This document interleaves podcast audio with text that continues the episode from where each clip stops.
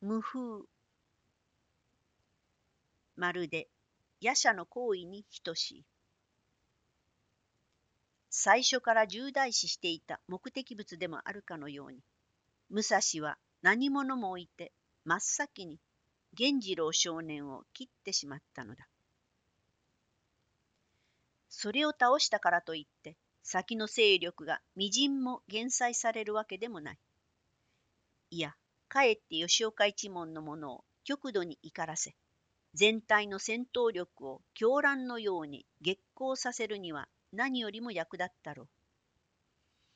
分けても源座老人は泣くかのような形相を作り、しゃあ、よくも。顔中からわめきを発し、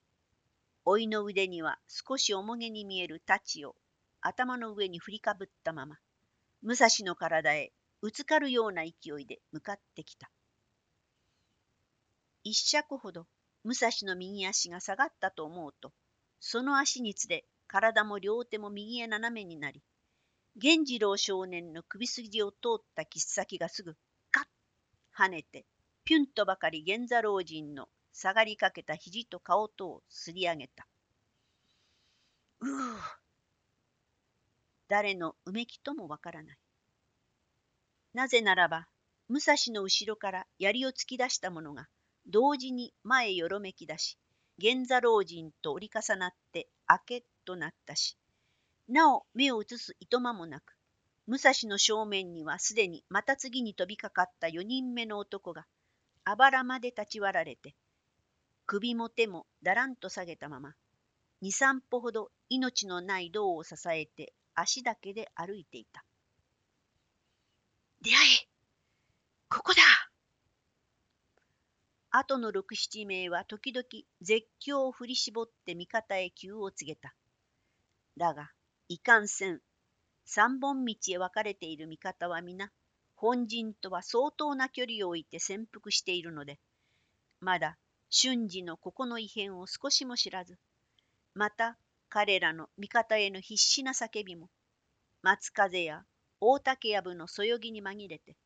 虚しく宙へ消えてしまう。1個の死者と3名の手負いは無視されてしまったのだ。武蔵は自分の背を下がり松の幹へピタッと貼り付けていた。二抱えもある松の幹は絶好な背の守りかに見える。しかし武蔵はそこに長く膠着していることはかえって不利としているらしい。眼差しは険しく刀の峰から7つの敵の顔を引きつけながら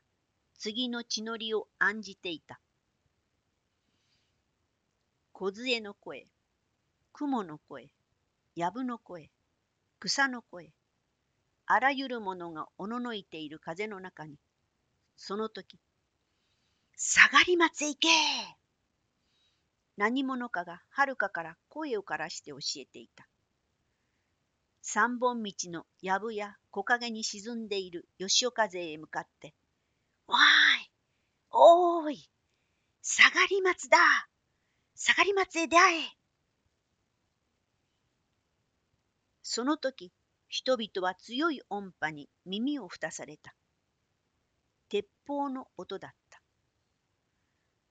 どよめいた大竹やぶや木陰や岩陰やあらゆる物陰から蚊の湧くように踊り出した3本道の伏勢が、いや、すでに追い分け出し抜かれているぞ。道の3方からおのおの20名以上の人が本流のように駆け出した。武蔵は今、鉄砲の轟音と同時に、下がり松の幹をくるっと自分の背でこするように動いた。弾は彼の顔から少しそれて木の幹へブスンと当たった。そして目の前で槍と刀、7本の切っ先を揃えたままの敵と対峙していた。7名もズズズズと彼の動きにつられて木の幹を回ってゆく。といきなり武蔵は7人の左の端にいた男へ西岸の剣を向けたままだっと駆け出した。その男はしかも吉岡実験の中の小橋クランドであったが、あまりにも速い恐ろしい彼の勢いに、あっ、浮き声を上げて思わず片足立ちに身をねじって倒れた。武蔵は空間を突きながらそのままタタタタッと果てしなく駆け出していく。武蔵の背を見て、やるなと追いすがり飛びかかり、一斉に切り浴びせようとした刹那、武蔵の体が分動のように跳ね返って真っ先に追ってきたお池十郎左衛門の横を殴った。十郎左衛門は直感に彼の奇策と悟って追い足に含みを持っていたので、武蔵の刀は彼の反り返った紫を横へかすめたに過ぎない。けれど武蔵の刀は世の常の一心一刀、つまり切り損じた刀の力が空間へ失われて、また二の太刀を持ち直して切り込む、そんな速度の呪いものではなかったのである。彼は死というものにつかなかったために、その修行の上で損もし苦しみもしたろうが、死を持たないために益もあった。既成の流派の方に居込まれなかったことである。彼の憲法には従って、形も約束もまた極意も何もない。陸豪の空間へ彼が描き出した想像力と実行力とが結び合って生まれた無名無形の剣なのである。十郎左衛門はさすがに吉岡の拘束だけに、武蔵が逃げると見せて振り返りざま払った刀は確かにかわし得ていたのである。それが恐竜にせよ新影流にせよ、これまでの既成拳法ならばそれで十分外し得たと言っていい。ところが武蔵独自の剣はそうでなかった。彼の刀には必ず跳ね返りがある。右へ切ってゆく刀は同時にすぐ左へ跳ね返ってくる原動力を含んでいるのだった。故に彼の刀が空間に描く光は速く走ってはすぐ返して敵を跳ね上げている。わっと叫ぶ間に、その塩ビのごとく跳ね返った切っ先に当たって、お池十郎左衛門の顔は破れたほおずきのように染まった。恐竜吉岡の伝統を追って立つべき実験のうちの小橋クランドがまず先に倒れてしまい、今また、お池十郎左衛門ともあろうほどのものが続いて大地へうっぷした。物の数には入れるわけにいかないが、名目人の源次郎少年を加えると、すでにここの半数は武蔵の刀にあたって除染の煮えにさらされ、惨たる血をここ一面にまいてしまった。その時十郎左衛門を切った切っ先の余生をもって彼らの乱れた虚につけ入ってゆけば、武蔵はさらにいくつかの敵手をつかみ、ここでの体制を決することができたに違いない。だが、彼は何を思ったか、まっしぐらに三本道の一方へかけた。逃げるかと思えば翻っているし、向かってきたなと構えを持ち直せば、地へ腹をすってゆくツバメのように、武蔵の影はもうたちまち眼前にない。くそ。残った半数ははがみをし、武蔵、汚いぞ、卑怯、勝負はまだだぞ、と吠え、そして追った。彼らの眼光は皆顔から飛び出しそうに光っていた。おびただしい血潮を見、血の匂いに吹かれて、彼らは酒蔵へ入ったように血に酔っていた。血の中に立つと、勇者は常よりも冷静になるし、強者はその反対になる。武蔵の背を見て追いかけてゆく躍起な血相というものは、さながら血の池の鬼だった。行ったぞ、逃がすな、そんな叫びを聞き捨てながら、武蔵は最初の先端を切った定時計の辻を捨て、三本道のうちで一番道幅の狭い修学院道へ向かって駆け込んでいったのである。当然そこからは今、下がり松の変を知って、慌てふためいて駆けつけてきた吉岡勢の一団がある。ものの20件ともかけないうちに、武蔵はその先頭とぶつかって、後から追ってくる者との間に挟まってしまわなければならないはず。二つの勢いはそのやぶ道でぶつかった。味方は味方の惜しい姿を見ただけだった。いや、武蔵は来ない。いや、そんなはずはないが。でも、押し問答をしている間に、ここだ。武蔵が言った。路傍の岩の陰から踊り出て、武蔵は彼らの列が通り越していった道の中央に立っていた。来いと言わんばかりな第二の準備が彼の体にできていた。愕然とそれへ動きかける吉岡勢は、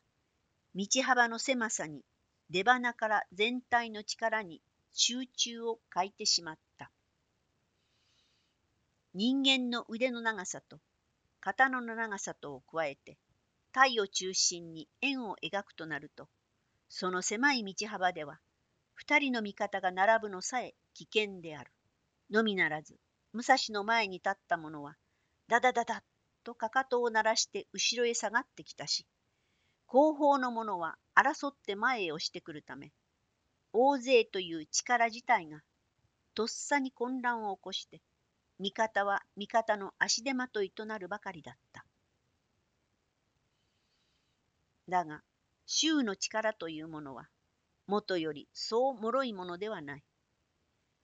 一度は武蔵の敏速と彼のむき出しな魂の圧倒に、引くな。腰もかかとも浮いて見えたが、たかがただ一人、と衆が衆の力を自覚し、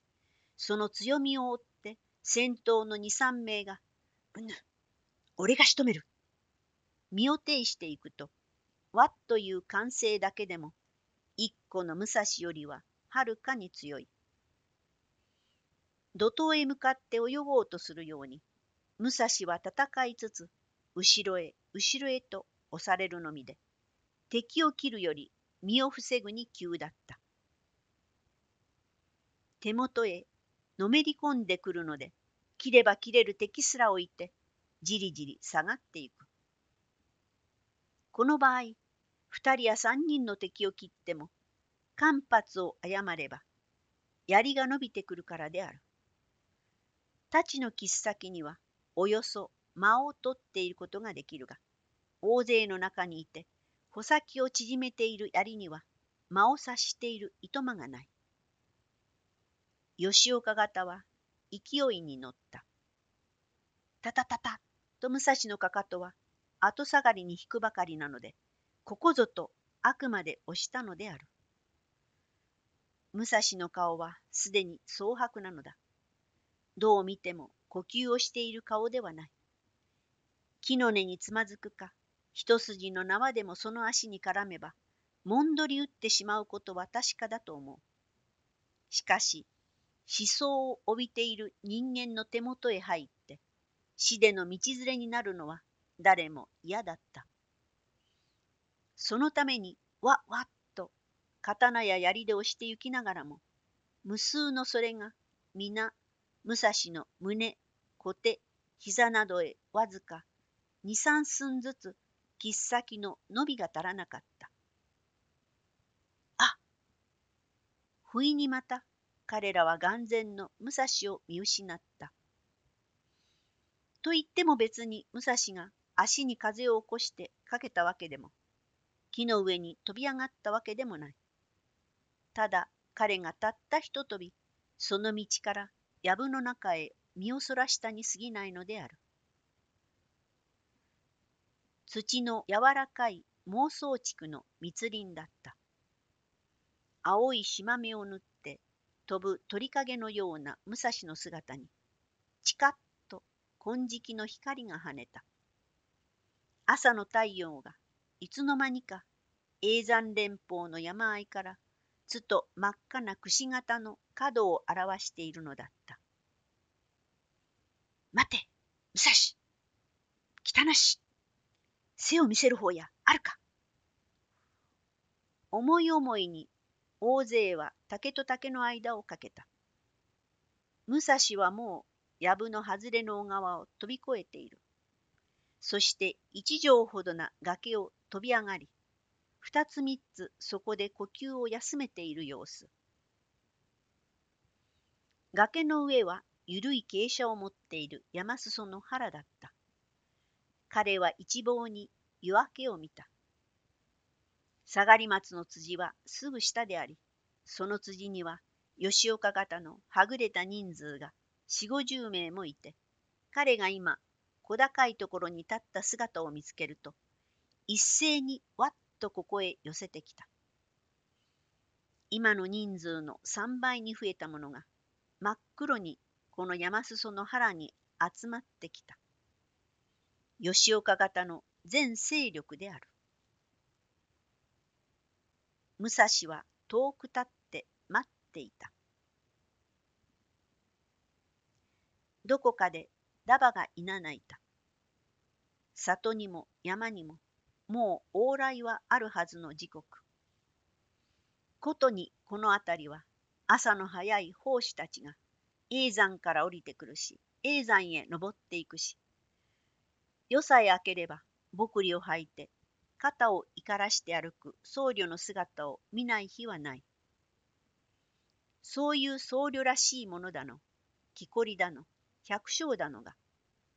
斬り合いだ。どこで？どこで？人が騒ぎ出すと、里の鳥や馬までが騒ぎ立てた。武蔵の姿は見る影もなく変わっていた。瓶止めに締めている額の布は汗と血で桃色ににじんでいた。髪は崩れてその血と汗に張り付いて見える。ために彼の形相はたださえ恐ろしくなっているところへ魔王の熊を描いたように世にもあるまじきものすごさに見えるのだった。さすがに呼吸も全身でつき始めてきた。黒川道のようなあばらが大きな波を打つ。袴は破れ、膝の関節を人たち切られていた。その傷口から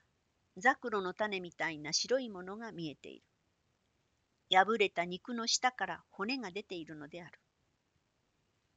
小手にも一箇所かすり傷を負っていた。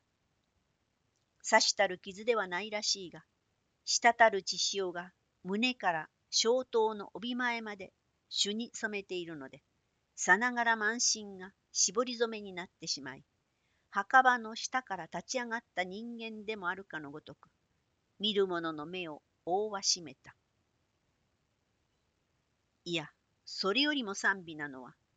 彼の刀にあたって、諸々にうめいたり、張ったりしている手負いや死人だ。その山裾の原へ彼が駆け上がり、70名もの人間がどっと彼へ襲撃していったと思うとたんに、もう4、5名が倒れていた。倒れている位置は、決してひとところにまとまっていなかった。あっちに1名、こっちに1名、隔たっている。それを見ても、武蔵の位置が絶えず動いて、この広い腹をいっぱいに足場を取り、大勢の敵をして、その力を集結させるいとまのないように戦っていることがわかる。といっても、武蔵の行動には、いつでも一定の原則があった。応対の正面を避け、その群れの角へ角へと回って、伝春に投げつける。末端の角を切る。だから、70人でも100人でも、彼の戦法からすれば、わずか末端の2、3名だけが当面の相手であるに過ぎない。しかし、いかに非調の敏速があっても、どっと無数が無数の働きをして、同時に前後からわめきかかる秒間も起こる。その時が武蔵の危機だった。また、武蔵の全能が無我無想のうちに高度な熱と力を発する時だった。彼の手にはいつか二つの剣が持たれていた。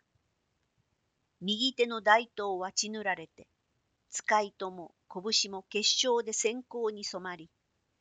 左の小刀はまだ切っ先だけが少し油に曇っているだけで、まだ幾人かの人間の骨に耐えうる光をしていた。だが武蔵は二刀を持って敵と戦いながらも、まだ二刀を使っているという意識などは全くないのである。左の剣は前へ構えて、いつも敵の眼に突きつけ、右手の大刀は横へ開いて、肩から腕、切っ先まで緩やかな水平に持ち、これは敵の眼の外に遊ばせておくという形。大小二剣の長さと、両腕をいっぱいに広げた長さとを合わせると、彼の乱々たる両眼を中心として、かなり広い幅になる。敵が正面を嫌って、右と伺ってくれば、すぐ体ぐるみ右へ寄って、その敵を牽制し、左と直感すれば、パッと左剣が伸びて、そのものを二つの剣の中へ抱えてしまう。武蔵がそうして前へ突き向けている短い左剣には、磁石のような魔力があった。その先へかかった敵は、ちょうど持ち竿に止まったトンボのように、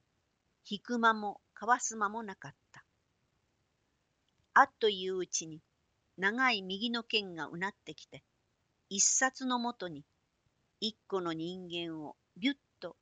血潮の花火にしてしまった。後に、ずっと後年にである、武蔵のこういう戦法を、二刀流の立木の構えと人が呼んだ。しかし、今、武蔵は、全く無自覚でしていることだった。無我無視のうちに、全能の人間力が、より以上の必要に迫られた結果、常には忘れていた左の手の能力を、我ともなく、極度にまで有用に働かすことを、必然に呼び起こされていたに過ぎない。吉岡型の人々の常識から見ると、もう呼吸も荒く、顔色もなく、満身明けになりながらも、まだ二本の刀を持ち、触れれば何者も一冊の血煙としてしまいそうな、武蔵の阿修羅そのままの姿が、何か不可思議なものに見えてきた。気はくらみ、目は汗にかすんで、味方の血に戸惑うてくるにつれ、武蔵の姿がいよいよ、捉えがたくなり、しまいには何か真っ赤な妖怪と戦っているような疲労と焦りが全体に見えた。武蔵は今や肉体ではなくて、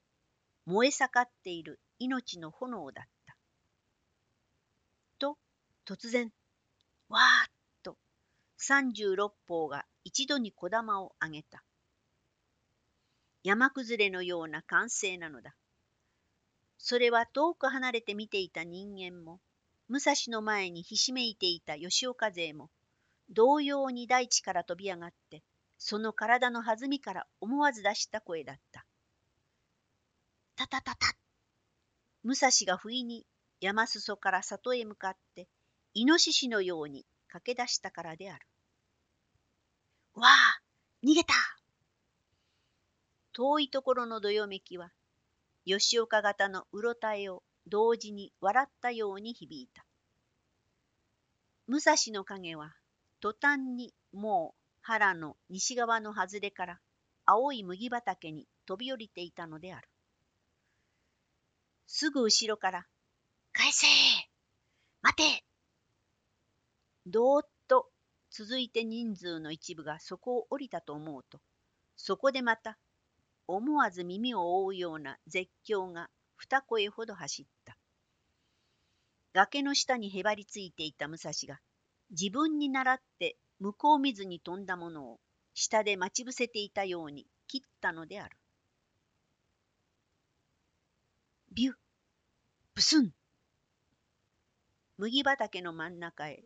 2本の槍が飛んできて土へ深く突っ立った。吉岡型のものが上から投げつけた槍である。しかし武蔵の姿は泥の塊のように山旗をかけて飛び、瞬く間に彼らとは約半丁ほどな距離を作ってしまった。里の方だ。街道の方へ逃げた。という声がしきりと多かったが、武蔵は山旗のうねを張って、その人々の手分けして駆け回る様を、時々山の方から振り返って見ていた。やっとその頃、朝日はいつもの朝らしく、草の根にまで差してきた。